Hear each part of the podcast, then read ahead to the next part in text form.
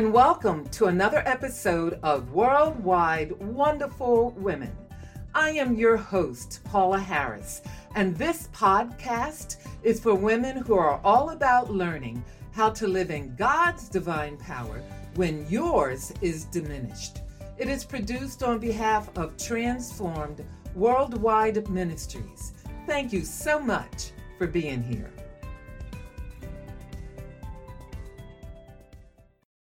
Hi, I'm so glad you joined me today for episode number 334, and it's entitled Shouldn't Serving God Make My Life Easier?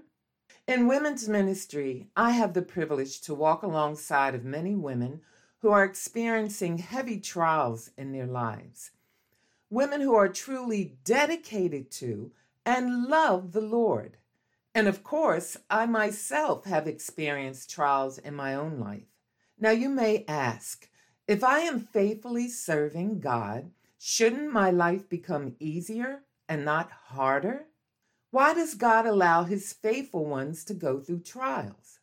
In looking at this question, there's an assumption that by serving God faithfully, we are entitled to ease.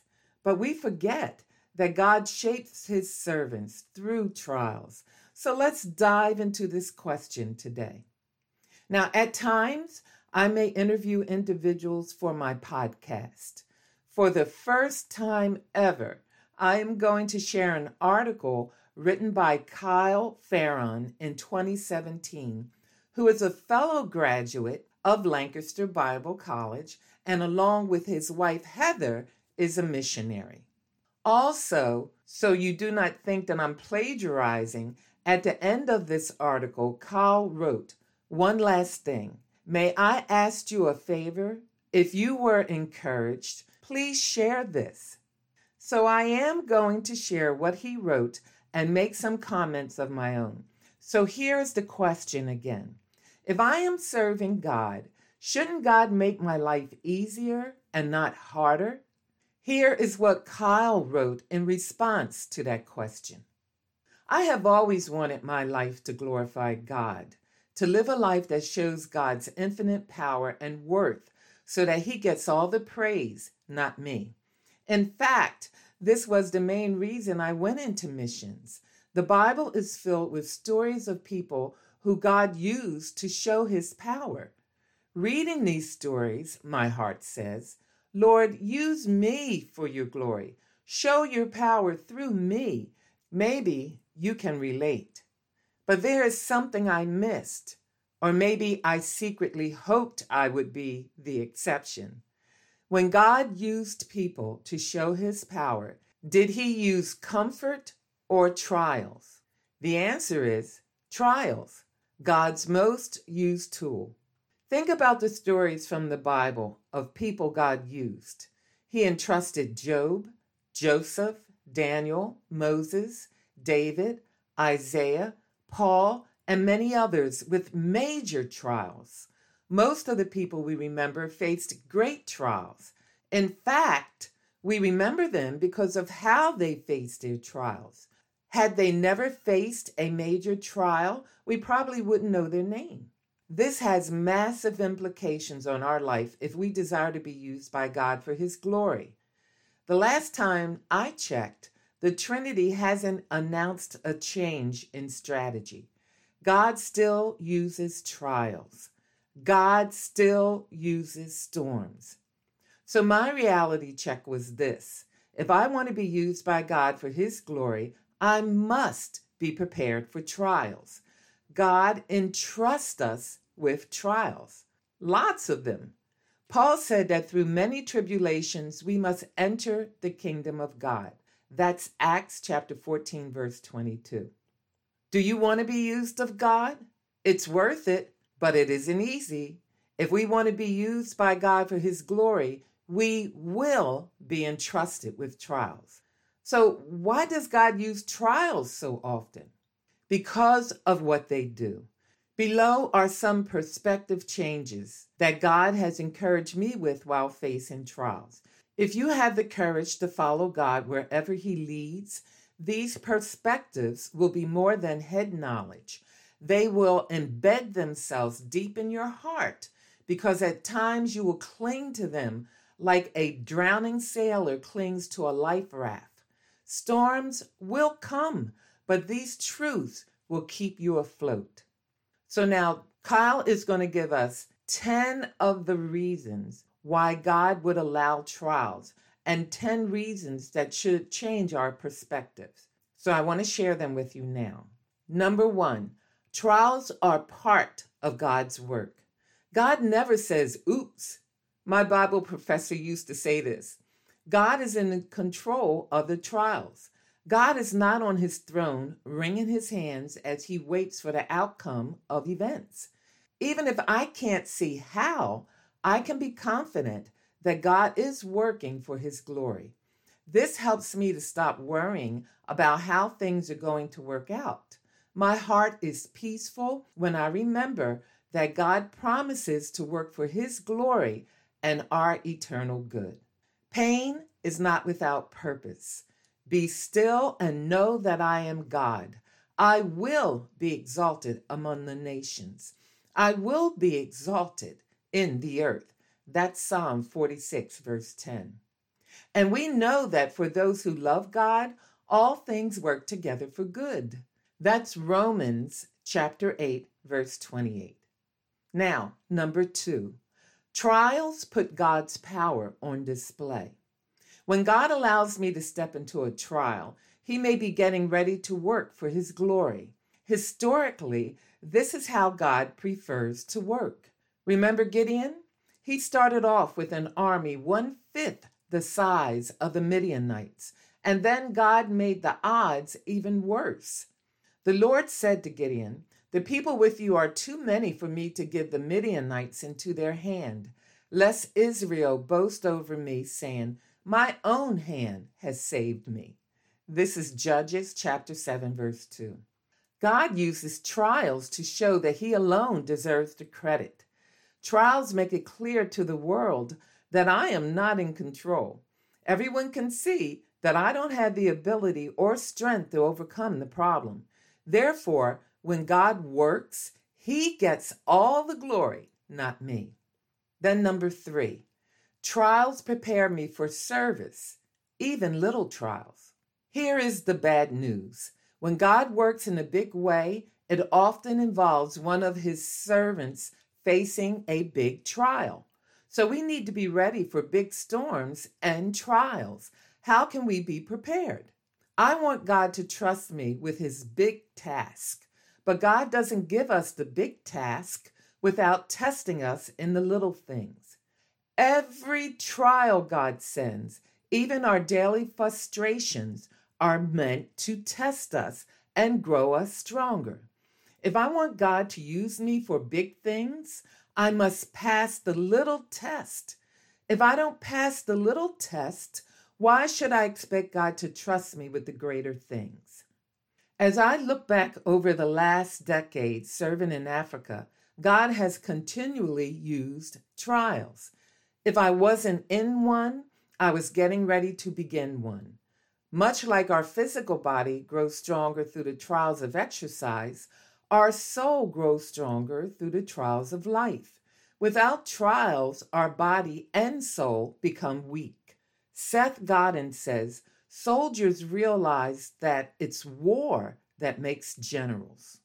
We rejoice in our sufferings, knowing that suffering produces endurance, and endurance produces character, and character produces hope, and hope does not put us to shame because God's love has been poured into our hearts through the Holy Spirit who has been given to us.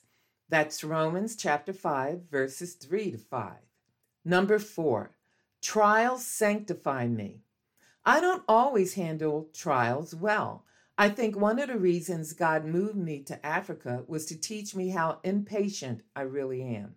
When things don't go as planned, traffic is endless, ministry struggles, paperwork abounds, or health suffers, I realize how impatient I am. The trials don't cause me to sin by being impatient, angry, or complaining. they simply reveal what is inside. If I can cap a volcano, the lava will blow out the side. If you try to cap your anger by not getting upset at your kids, it will probably blow out in another area, like yelling at your dog or getting mad at other drivers. Trials reveals weaknesses. They reveal our inner sin. Only once I see my sin can I allow God to work inside of me. The greatest battle is the one that is inside of me. Because of this, God's trials have been his greatest instrument of growth in my life. Count it all joy, my brothers, when you meet trials of various kinds, for you know that the testing of your faith produces steadfastness, and let steadfastness have its full effect, that you may be perfect and complete, lacking nothing. That's James chapter 1, verses 2 to 4. Now, number five, trials make me depend on God. God uses trials to turn my dependence fully on Him. He wants me to cling to Him and find peace in Him alone. The greatest battle that is waged each day for the glory of God is not the one around me, it is the one in me. My sinful heart doesn't want to relinquish control. Trials are God's tool to break my dependence on self so that I will trust in Him alone. Trials and weaknesses keep me from embezzling God's glory. They make it clear that God alone deserves the recognition and the honor. God chose what is low and despised in the world, even things that are not, to bring to nothing things that are, so that no human being might boast in the presence of God. As it is written, let the ones who boast boast in the Lord. 1 Corinthians chapter 1 verses 28 to 29 and then verse 31. Number 6. Trials show others that God is dependable. As I go through trials, others are watching. They are watching to see if I respond in faith.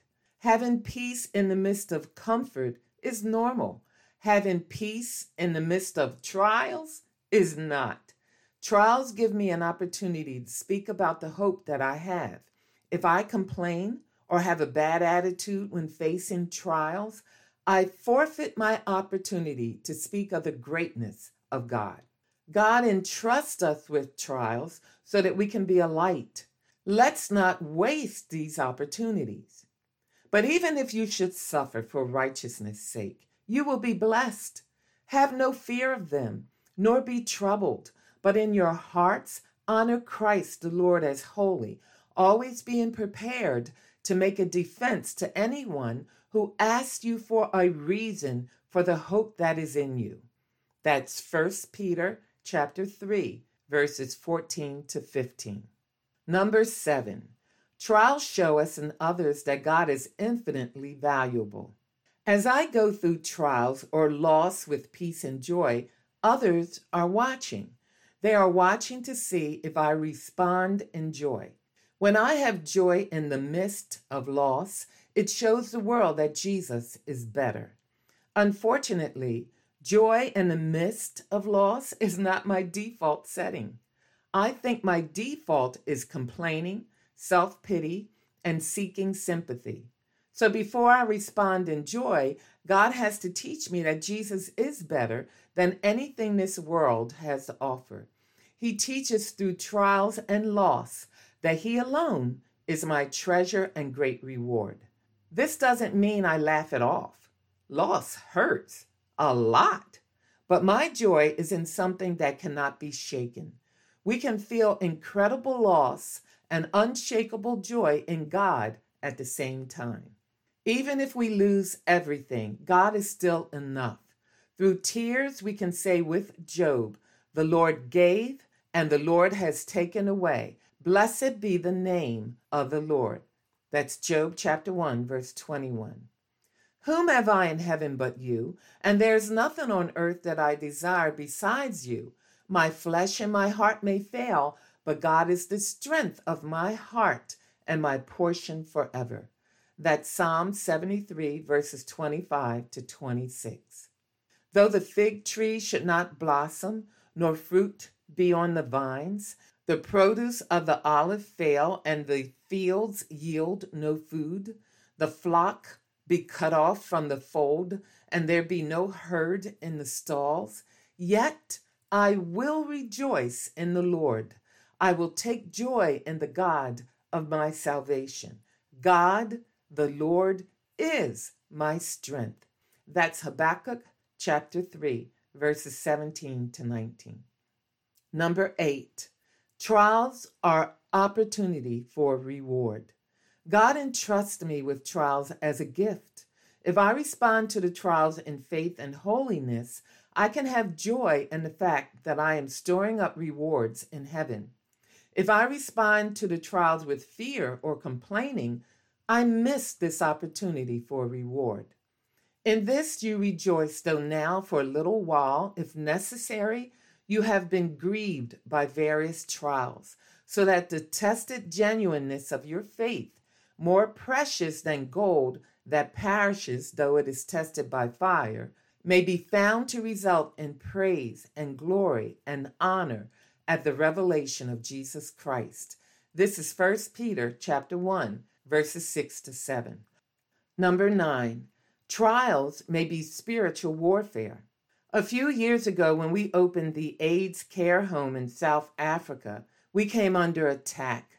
On opening day, Heather came down with mono, which lasted a year, and soon I began suffering from debilitating migraines. Later, Heather needed a serious tumor removed, and we had a demon possessed worker and patients. One even attacked Heather. Crazy stuff. But I am a little slow. It took another missionary and a Zulu pastor to point out that we may be facing spiritual warfare. For some reason, we Westerners are often slow to consider spiritual warfare. At least I was. When my life and ministry are carrying the gospel into dark places of this world, I am entering Satan's strongholds he won't go down without a fight. I don't need to fear because Satan is like a dog on God's leash. He can only do what God allows. Remember Job? God may allow Satan to harm me or even kill me, but it is always with a purpose and it always is for eternal good. When trials come, I must keep my eyes on God. I need to be aware of Satan's tactics so that we would not be outwitted by Satan for we are not ignorant of his designs. And that's Second Corinthians chapter 2 verse 11. Satan wants to discourage us so that we give up. He will attack our health, our family's health, and will send a myriad of trials to take us out of the fight. Don't let him. Keep your eyes on God. If you are getting bombarded with trials, take heart. It may be because Satan is not happy with your life and ministry. Wait for the Lord. Be strong and let your heart take courage. Wait for the Lord. That's Psalm 27, verse 14. He who is in you is greater than he who is in the world. That's 1 John chapter 4, verse 4. Then finally, Kyle shares number 10. Trials may be for discipline. Start with the heart. Even though this is listed last, I always start with examining my heart. God often uses trials or sickness to get our attention and reveal sin. As a loving Father, He wants to restore us to fellowship with Him. Do not regard lightly the discipline of the Lord, nor be weary when reproved by Him, for the Lord disciplines the ones He loves. That's Hebrews chapter 12, verses 5 to 6. Search me, O God, and know my heart. Try me and know my thoughts, and see if there be any grievous way in me, and lead me in the way everlasting. That's Psalm 139, verses 23 to 24. How can we endure with joy in trials? How can we find peace? Well, we need a changed perspective. Peter walked on water during the storm because his eyes were on the king. When his eyes focused on the storm, he sank. The storms and trials of life may rage, but perspective changes everything. Don't run from the trials. Don't fortify your life so you can stay safe and comfortable. You will miss out on being used by God. Are trials hard? Absolutely. But I would never trade any of my trials because of what God did through them. God entrusts us with trials because He is using us for His glory. He is at work in us, through us, and around us. Take courage. He is working. Then Kyle finally writes In times of trial, it is important to dedicate yourself to prayer. What a powerful article written by Kyle. I would like to ask all of you to pray for Kyle and his wife Heather and family as they serve as missionaries for our Lord. So please replay this as often as you need to to get the victory in your life regarding trials. The question today was Shouldn't serving God make my life easier? Well, if you didn't know before, you know now that if our lives are going to glorify God, we will indeed face many trials. But in my own experience, I would rather face the trials that God allows than the trials that I would face in disobedience to Him. For God will allow trials for our benefit and for His eternal glory, while the trials that we produce on our own through rebellion or disobedience leads to death and a higher degree of suffering and pain. I can testify that submitting to God and His plan for your life is so much better than anything you can try to produce on your own. I trust that this podcast has blessed you today. Please share it with others and smile. Jesus loves you. Thank you for listening. To make sure you do not miss any future episodes, please subscribe to our podcast. We want all to be able to live in God's divine power when theirs is diminished. Also, sign up for our monthly newsletter on our website, twm4jesus.org. Please do share our podcast with others. And Lord willing, we'll be together next month.